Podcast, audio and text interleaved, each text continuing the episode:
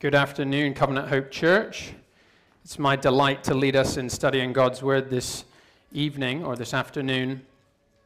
Over the last several weeks, we've been in a kind of an unusual series, but a wonderful, glorious one. We've been in a topical series.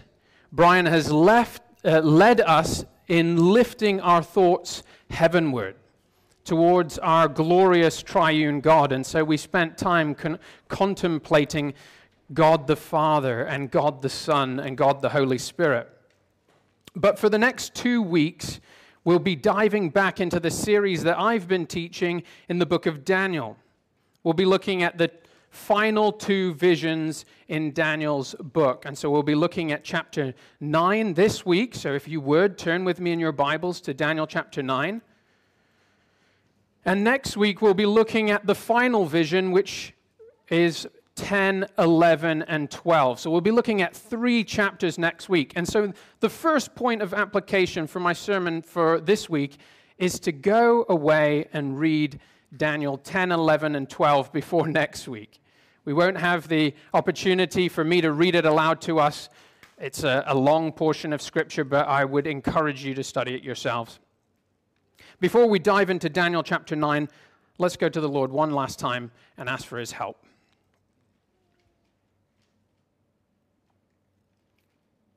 Heavenly Father, we give you praise for your glorious word, your word that is infallible, it's without error, it's full of truth, it is good for us.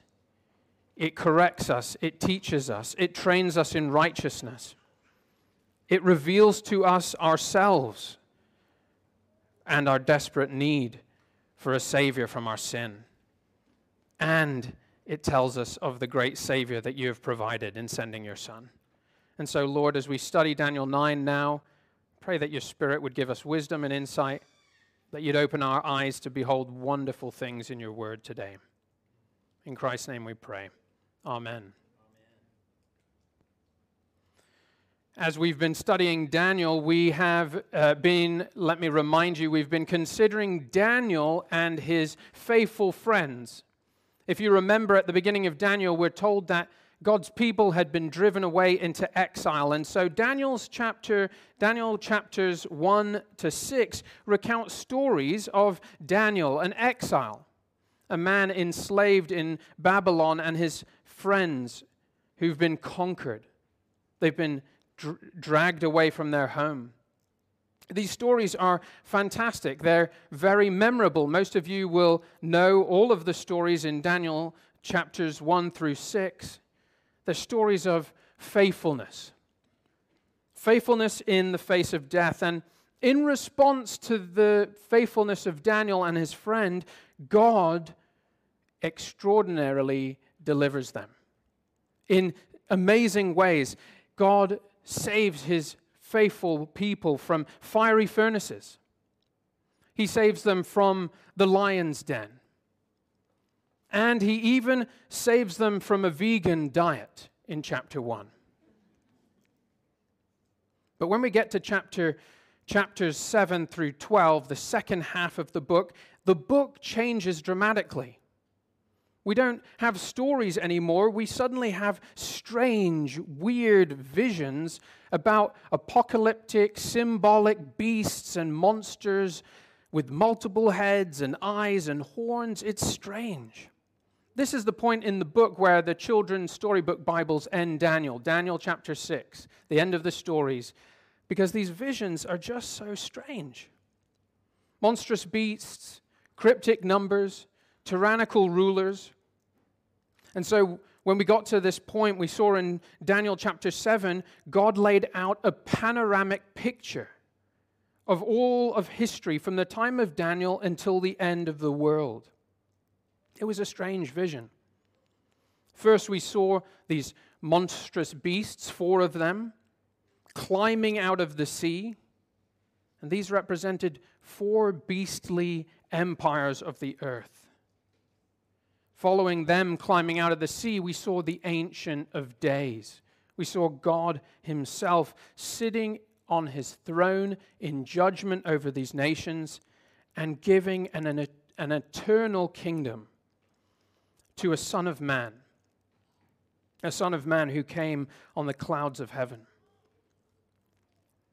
Last time we were in Daniel, in chapter 8, we zoomed in. We saw a, a, a zoom in, a slow mo of the second and the third beasts of that first vision. But now the beasts had transformed, and they'd, do you remember, they'd become a ram, a ram and a goat. A ram and a goat who represented the coming kingdoms of Persia and Greece. And God revealed to Daniel by this vision that dark days lay ahead for his people, but that these dark days would not last forever. And so today we arrive here in Daniel chapter 9. So look there with me at Daniel chapter 9. Here, Daniel deviates somewhat from the other chapters in the second half of the book because the majority of this chapter isn't given to a vision or an interpretation, but to a prayer. Daniel prayed a prayer to the Lord, and then immediately there was an arrival of an angel with a surprising message for Daniel from God. That's going to be how we break up the sermon today. The two points this afternoon will be Daniel's passionate prayer and God's surprising answer. And what we learn from this prayer and God's answer to the prayer the message that the lesson that we can learn today is to hold fast to the hope of God's surprising rescue for his repentant people. Hold fast to the hope of God's surprising rescue for his repentant people. So let's consider Daniel's passionate prayer. It's in verses 1 to 19. Follow along as I read it for us.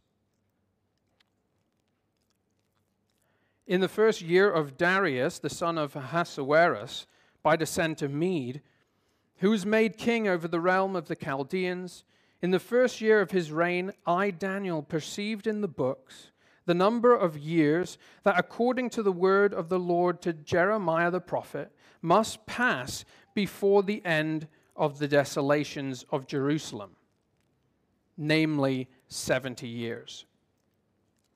Then I turned my face to the Lord God, seeking him by prayer and pleas for mercy, with fasting and sackcloth and ashes. I prayed to the Lord my God and made confession, saying, O Lord, the great and awesome God, who keeps covenant and steadfast love with those who love him and keep his commandments.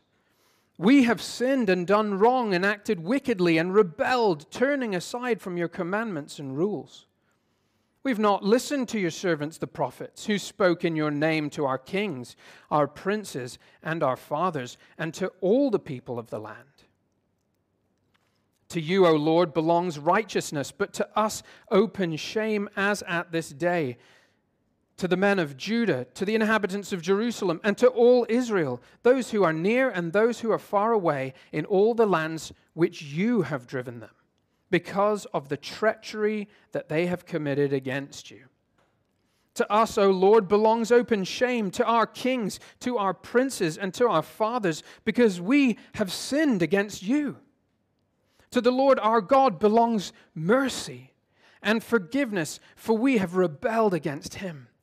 We've not obeyed the voice of the Lord our God by walking in his laws, which he set before us by his servants the prophets. All Israel has transgressed your law and turned aside, refusing to obey your voice. And the curse and the oath that are written in the law of Moses, the servant of God, have been poured out upon us because we have sinned against him. He has confirmed his words, which he spoke against us and against our rulers who ruled us, by bringing upon us a great calamity.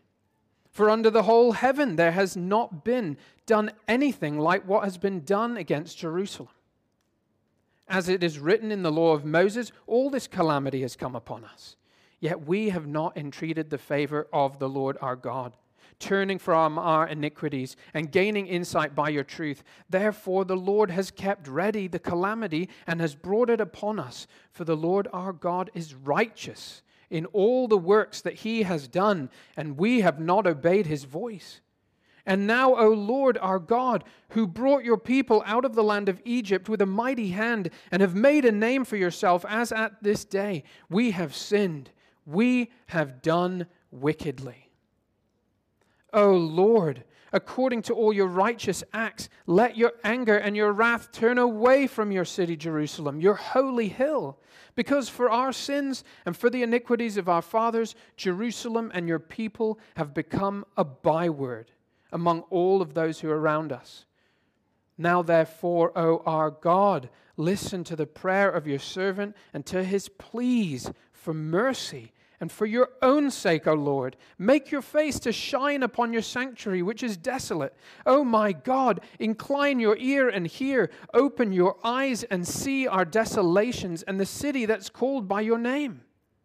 For we do not present our pleas before, your, before you because of our righteousness, but because of your great mercy. O Lord, hear.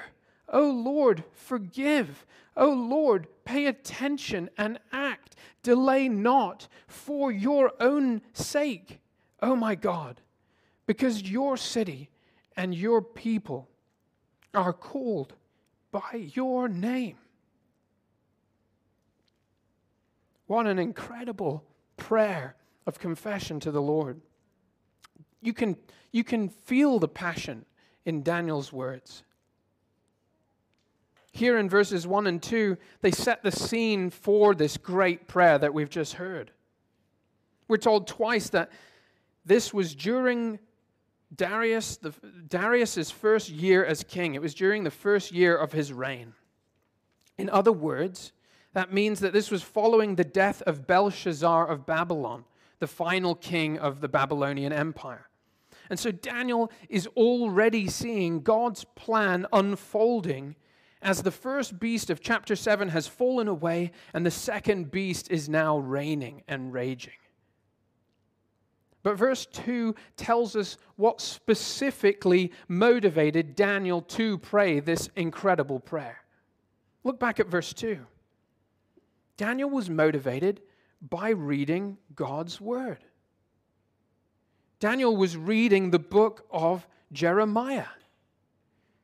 Now, the prophet Jeremiah was actually a contemporary of Daniel's. He lived at the same time period as Daniel. And he was left behind in Jerusalem with a few of the people that were left in the city with the wreckage of the destruction and the temple lying in ruins and being destroyed. And it's from there that Jeremiah wrote the book of Lamentations a lament, a, a cry of anguish to the Lord from the rubble of the city. But Jeremiah also wrote to the exiles that had been taken away from Jerusalem. You can find his letter written to the exiles in Jeremiah 29.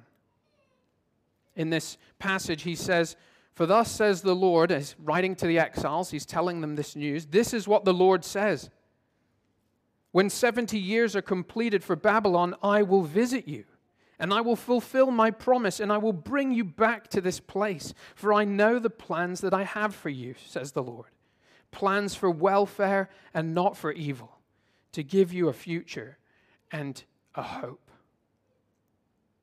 What wonderful words of encouragement and hope for Daniel and the exiles in Babylon. God's promise of deliverance drove Daniel to his knees. Daniel, at, at this point, when he, when he received this, this vision in Daniel chapter 9, had been a captive for about 65 years. He was about 80 years old, and he's still trusting in the Lord, the God of Israel. And imagine the hope that this promise would have given Daniel and his people that their exile was almost over. This is what it looks like to walk in faith, brothers and sisters. The New Testament describes believers as strangers in a foreign land. We're not just expats here in Dubai, but we are, if we're believers, if we're Christians, we're exiles on the earth. This world is not our home. But the scriptures hold out hope to us too. That God has a plan for us, that God has a plan to bring us home, home to be with Him in a new Jerusalem, a heavenly city. Our faithfulness to God will only be as strong as our hold on the promises that are found in His Word, just like Daniel's was. God's Word is our greatest earthly treasure. So ask yourself, ask yourself honestly, could you live without God's Word? You know that scenario if you could if you were stranded on a desert island and you could only have two things with you, what would they be? Would God's word be one of them? Are you desperate for God's word daily? Or do you neglect God's word regularly? God's word is like oxygen to our lungs, it keeps us spiritually alive. It fuels our and oxygenates our faith in the Lord. If reading God's word is like inhaling for our souls, then prayer is the natural response. It's breathing out in response to what we see in God's word. Which is why Daniel was driven to prayer immediately following studying God's word. In response to the hope of deliverance, he turns to the Lord in a prayer of confession and a plea for God's mercy. I wish we had time to walk through every single phrase of this glorious prayer and unpack each one in turn, but for the sake of time, I want to draw your attention to some key highlights from this prayer. It's worth further study beyond this. But here are my key points. The prayer is largely a prayer of confession. That seems obvious, right? You heard me read it aloud. But confession should be a normal part of everyday life for Christians. It should be a normal part of church life together as a body. But sadly, confession is often rare or even non existent in many churches and even in our own lives. Daniel expresses his brokenness over sin by his actions as well as by his words. He turned his face to the Lord, we're told, which means that he faced homeward towards Jerusalem. And he also prayed with fasting and sackcloth and ashes. These were physical ways of showing his grief over his sin and over the sins of his people. Does your sin grieve you? Does it make you feel uncomfortable, like starving yourself of food or wearing uncomfortable clothing like sackcloth? Sin should make us grieve more than anything else in our lives, brothers and sisters. Daniel confesses humbly and openly. In verses 4 through 15, he repeatedly expresses the awfulness of their sins against God. He doesn't minimize sin, he doesn't ignore it or defend it or explain it. He presents it over and over again in different terms, but equally devastating. We've sinned, we've done wrong, We've acted wickedly. We've rebelled. We've turned aside. We've been treacherous.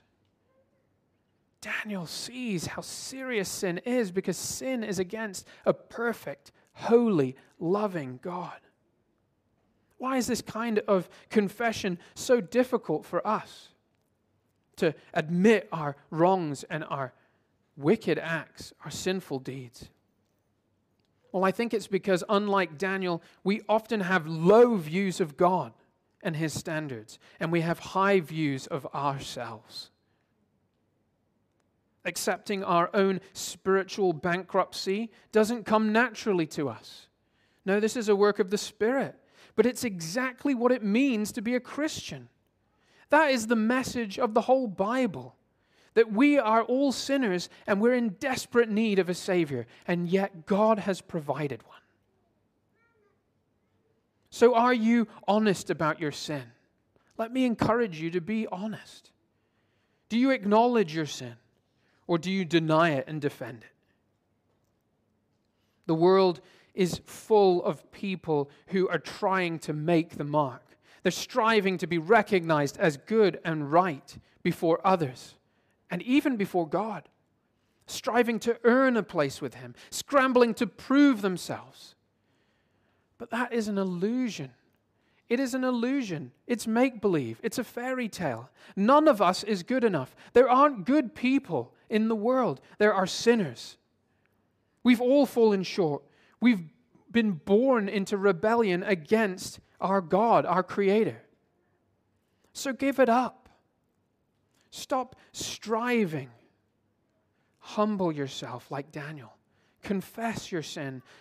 Repentance is required to follow God. And repentance is exactly what Daniel does. He takes God's side against sin. Look there at verse 11. Daniel knows exactly the reason that they're in exile. It's because they've broken God's law. He says, And the curse and oath that are written in the law of Moses, the servant of God, have been poured out upon us because we have sinned against him. He has confirmed his words. Israel's situation was because of their sin. God promised blessings for obedience and curses for disobedience, and they disobeyed over and over again. God even provided messengers, prophets, servants to come to call them back, to tell them to turn from their wicked ways and find grace and mercy, but they refused. They remained rebellious, and so this calamity fell upon them. God was righteous in sending them into captivity.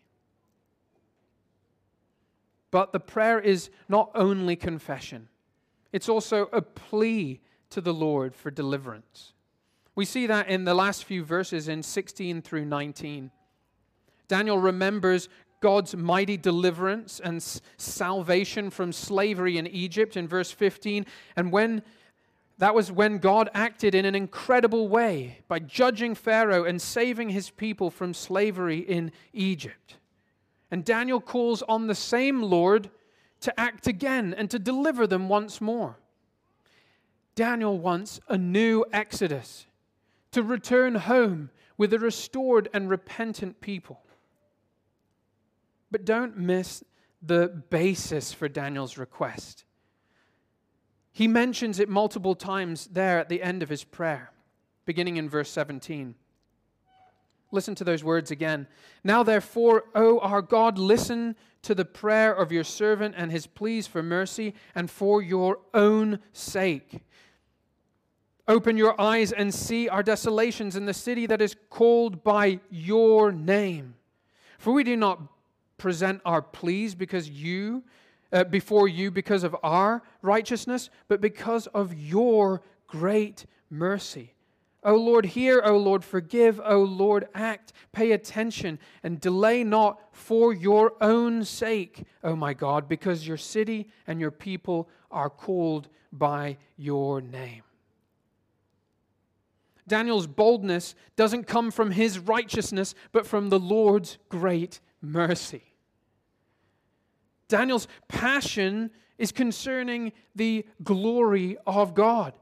It's for God's namesake that he'll save. It's for his glory. It's because his people and his city are called by his name. Daniel's passion and his plea flows from a desire for God's glory above everything else. Sin is stealing glory from God. But Daniel wants God to be glorified. How often, though, are our prayers focused on us? How often are they mostly focused on our needs and our feelings and our wants and our desires and not God's glory? We have a lesson to learn here from Daniel. But God doesn't owe Daniel or us anything except judgment. But amazingly, we can still go confidently to Him with all of our sin and ask Him to forgive because that's the kind of God that He is a God who's rich in mercy, who's great in love, a God who's glorified in saving wretched sinners who come to Him for forgiveness. That actually brings glory to God. When we confess our sins to Him, it gives Him glory. We're asking for mercy. That's why we sang earlier, What patience would wait as we constantly roam? What Father so tender is calling us home? He welcomes the weakest, the vilest, the poor. Our sins, they're many. His mercy is more. Brothers and sisters, God's mercy far exceeds our sin. More than a drop of water in a whole ocean is the difference between our sin and His mercy. And this reality, the reality that His mercy far exceeds our sin, should motivate us to draw near in humble confession regularly. It should motivate us to walk in the light, as we read about in 1 John. And when we walk in the light, our fellowship as a church will grow. We'll be confessing our sins to one another. We'll be honest about who we are. We won't put on uh, masks and pretend. Let's make humble, honest confession a part of our everyday lives together as families and as a church family. The good news that God is rich in mercy, that He's unstingy with His grace, should lead to a culture in covenant hope where we are free to be honest about our flaws, about our sin, about our temptations. A culture where it is safe to be a sinner and where we find comfort in God's immeasurable mercy. The 70 years of exile were almost up. And in light of God's mercy, Daniel prayed for God to bring them home. And God had a surprising answer for Daniel.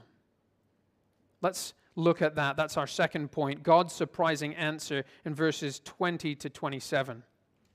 Let me read them for us. While I was speaking and praying, confessing my sin and the sin of my people Israel, and presenting my plea before the Lord my God for the holy hill of my God, while I was speaking in prayer, the man Gabriel, whom I had seen in the vision at the first, came to me in swift flight at the time of the evening sacrifice. He made me understand, speaking with me and saying, O Daniel, I have now come out to give you insight and understanding.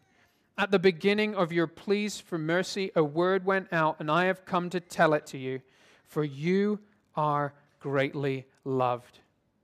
Therefore, consider the word and understand the vision. Seventy weeks are decreed about your people and your holy city to finish transgression, to put an end to sin, and to atone for iniquity, to bring in everlasting righteousness, to seal both vision and prophet, and to anoint a most holy place. Know therefore and understand that from the going out of the word to restore and build Jerusalem to the coming of an anointed one, a prince, there shall be seven weeks. Then for sixty two weeks it shall be built again with squares and a moat, but in a troubled time. And after sixty two weeks, an anointed one shall be cut off and shall have nothing. And the people of the prince who is to come shall destroy the city and the sanctuary. Its end shall come with a flood, and to the end there shall be war. Desolations are decreed, and he shall make a strong covenant with many for one week, and for half of the week he shall put an end to sacrifice and offering, and on the wing of abominations shall come one who makes desolate, until the decreed end is poured out on the desolator. A surprising response from God to Daniel's prayers.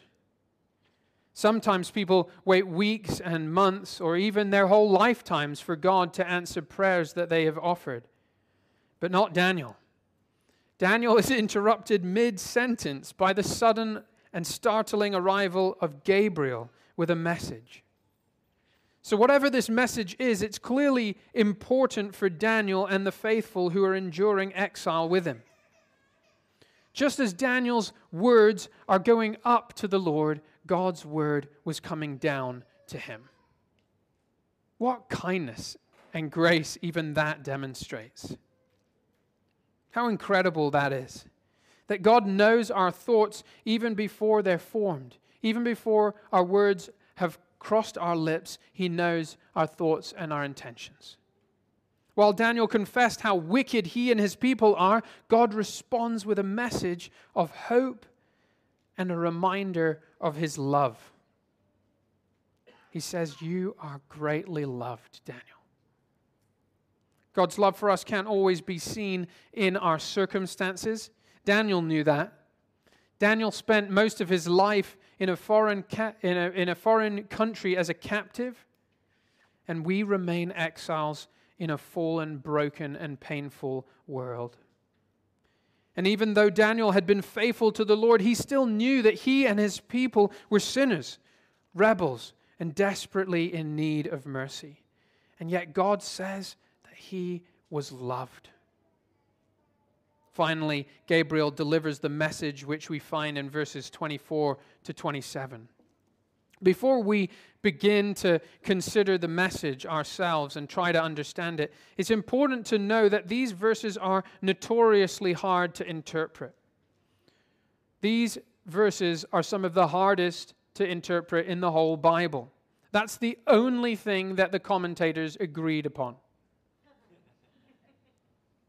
That's why, in just four verses, we have five different translation notes in the ESV Bible and many, many more notes in study Bibles and so forth.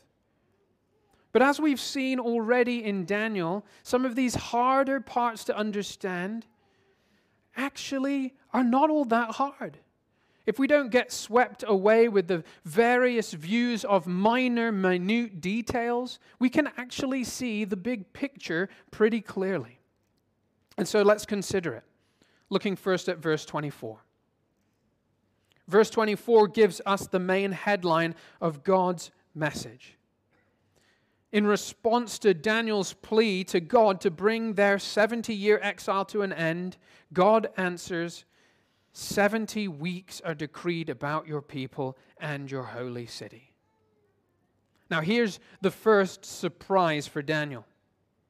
Rather than their troubles nearly being over, God says 70 weeks or 70 times 7 are decreed.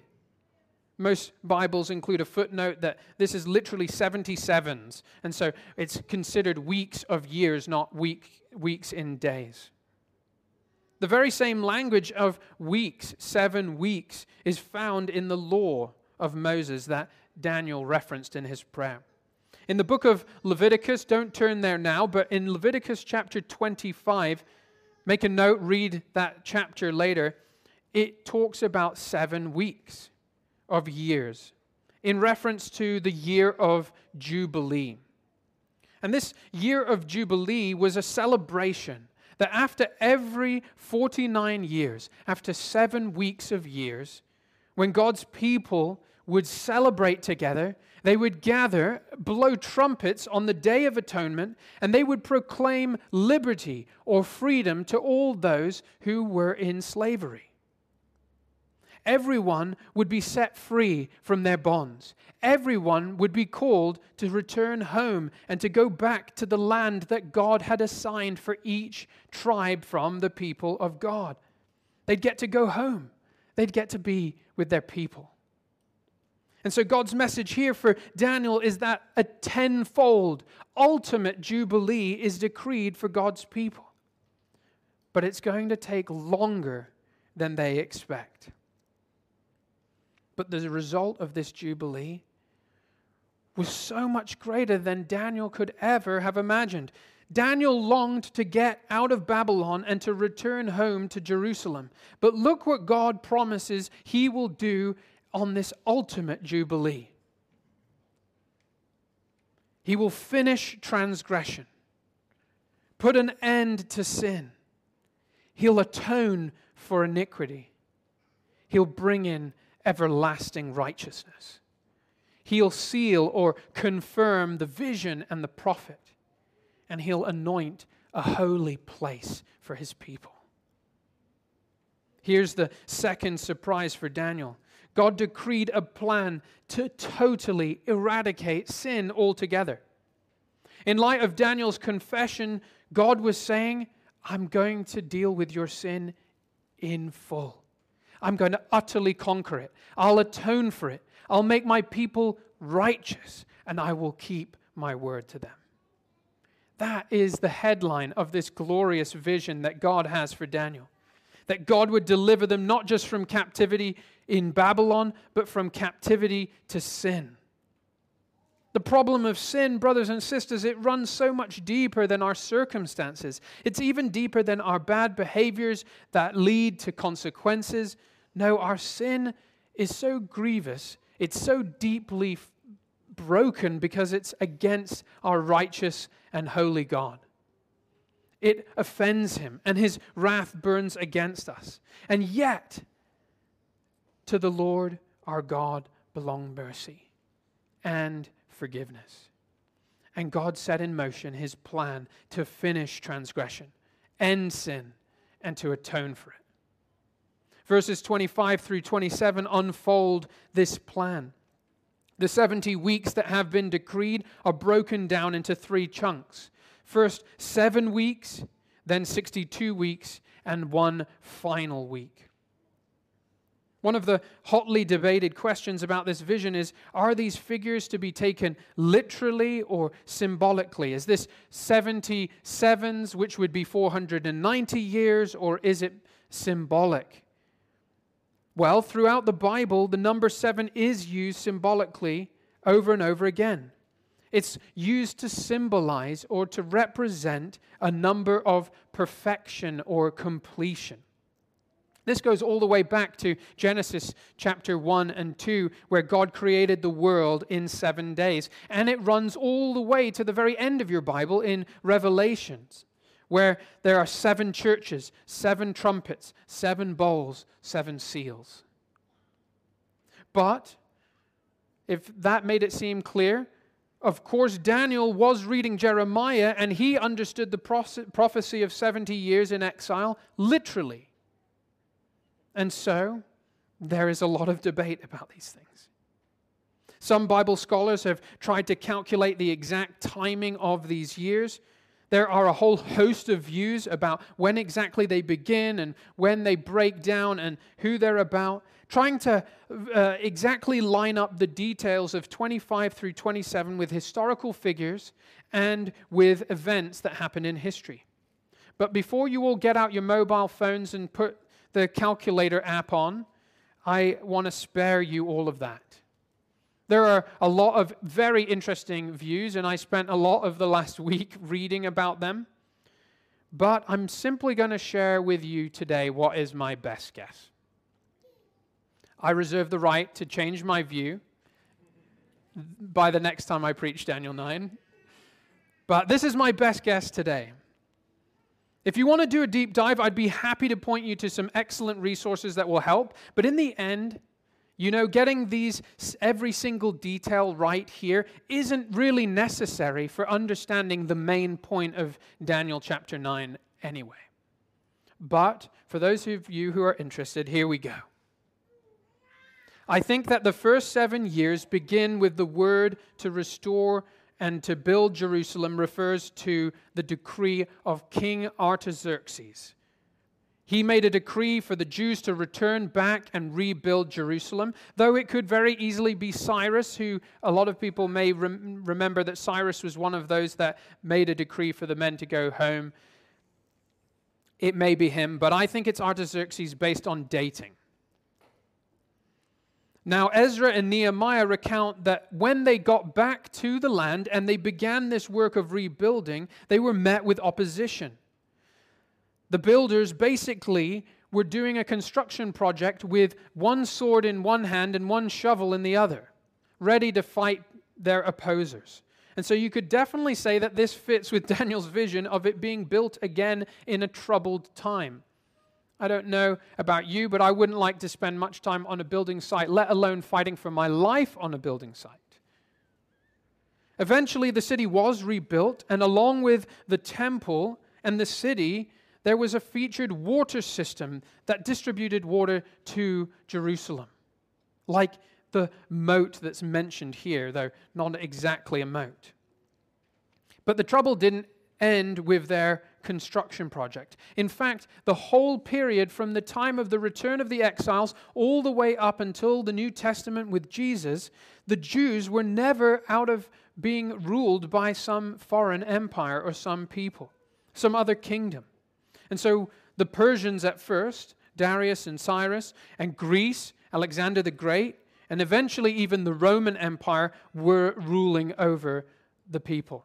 And so this fits with the troubled time that Daniel heard about.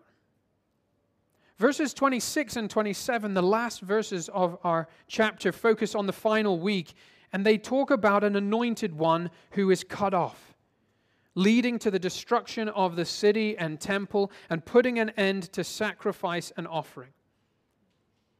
Thankfully, here most commentators agree. This anointed one, or the Hebrew word Messiah, is the one who would accomplish all of those promises that we read in verse 24. Put an end to sin, deal with it. He would bring an end to sin and he would usher in everlasting righteousness, God's everlasting righteous rule, a new kingdom, that kingdom from heaven. This is the greatest surprise in God's plan. God would deliver his people from slavery to sin by sending a Messiah, but he would do it by being cut off. Literally, he would be killed. He would have nothing. God's great plan for saving his people was sending an anointed one to suffer and die for them in their place. And just like Daniel in his prayer, Jesus, the Messiah, would identify with his people in all of their sin, but he never had sin of his own. He lived a perfect, righteous life. He walked in absolute obedience to the law of God. He willingly went to the cross to turn away God's wrath from sinners. He went to the cross to atone for sin. To atone for sin means to satisfy God's righteous judgment for it, to quench the flood of God's wrath against sin. This was God's loving, merciful plan to deliver his captive people from sin. This was his decree. That in his death, Jesus would initiate a new covenant, a strong covenant that's mentioned there in Daniel, stronger than the old covenant, which could never deal with the sins of the people one in which we're actually set free from sin and its slavery, and we're set free to love and serve God. A new covenant where God offered a, a sacrifice once for all for sin. Jesus offered himself that he would actually deal with sin by paying its debt in full through his death. And through his resurrection, we can now be declared righteous in God's sight. We can be granted eternal life with God. And this is all ours simply by turning to God from our sins, acknowledging our sin before Him, repenting of our sins, confessing it to the Lord, and trusting in what He has done through His Messiah. If you're here and you are not a Christian, if you're here and you are not repenting and believing in Christ, you can do it today. It's as simple as saying, I'm a sinner and I need a Savior. And Jesus is that Savior. Admit your sin and ask for His mercy.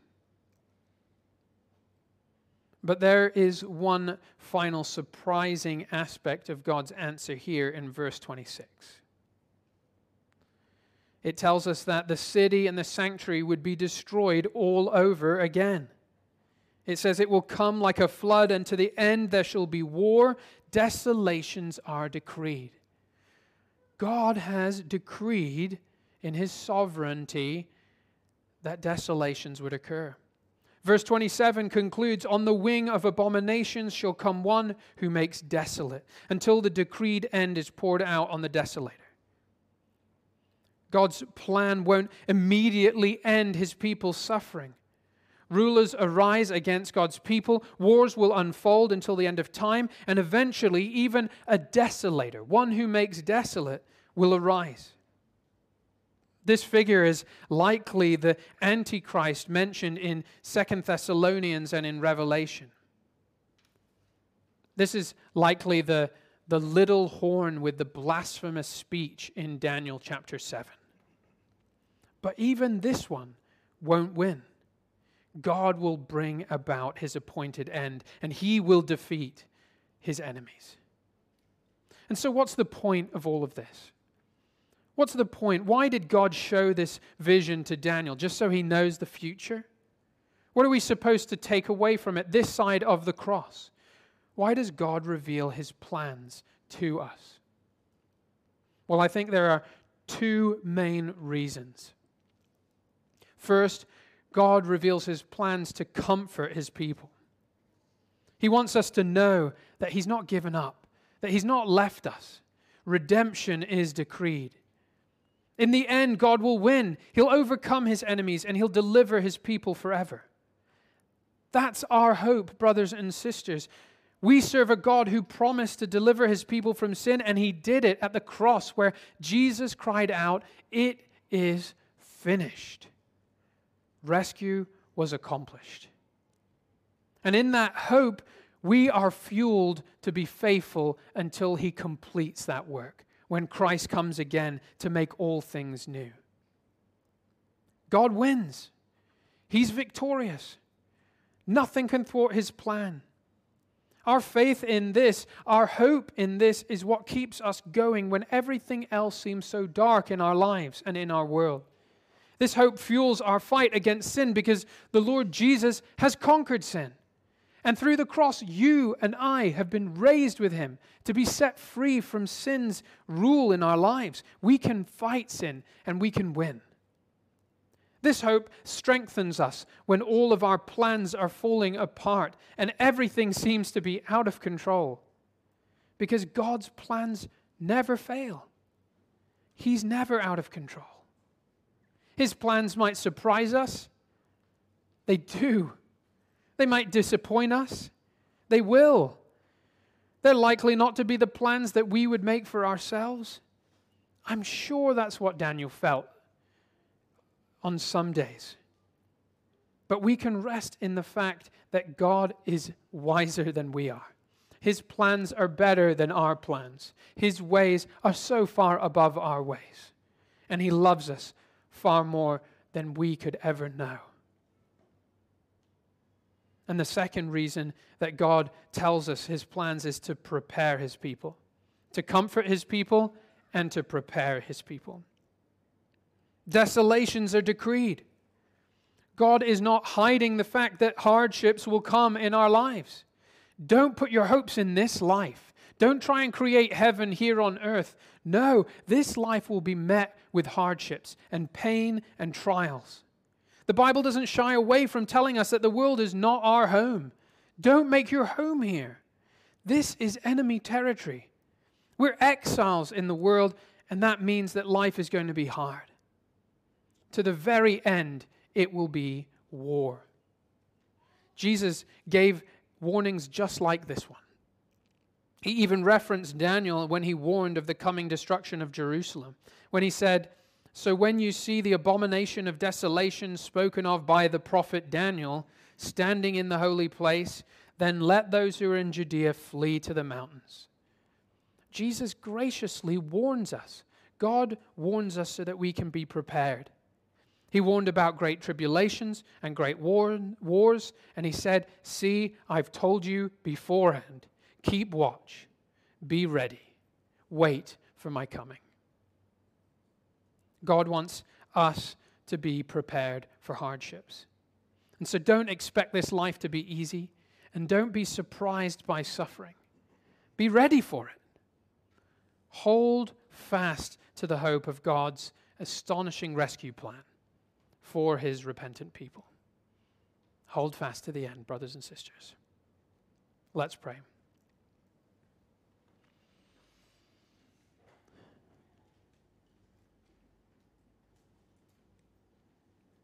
Heavenly Father, you are our great and awesome God. We praise you for your surprising plan to deliver us through the death of your Son. Comfort us in the hope of your sovereign plan and your sovereignty even over the hardships of life, the desolations, the dark days. Help us to remain faithful as we face hardships in this life. Do it for your namesake. Do it for your glory. Do it so that you will be proclaimed in all the earth. And we ask in Jesus' name. Amen. Our final song is.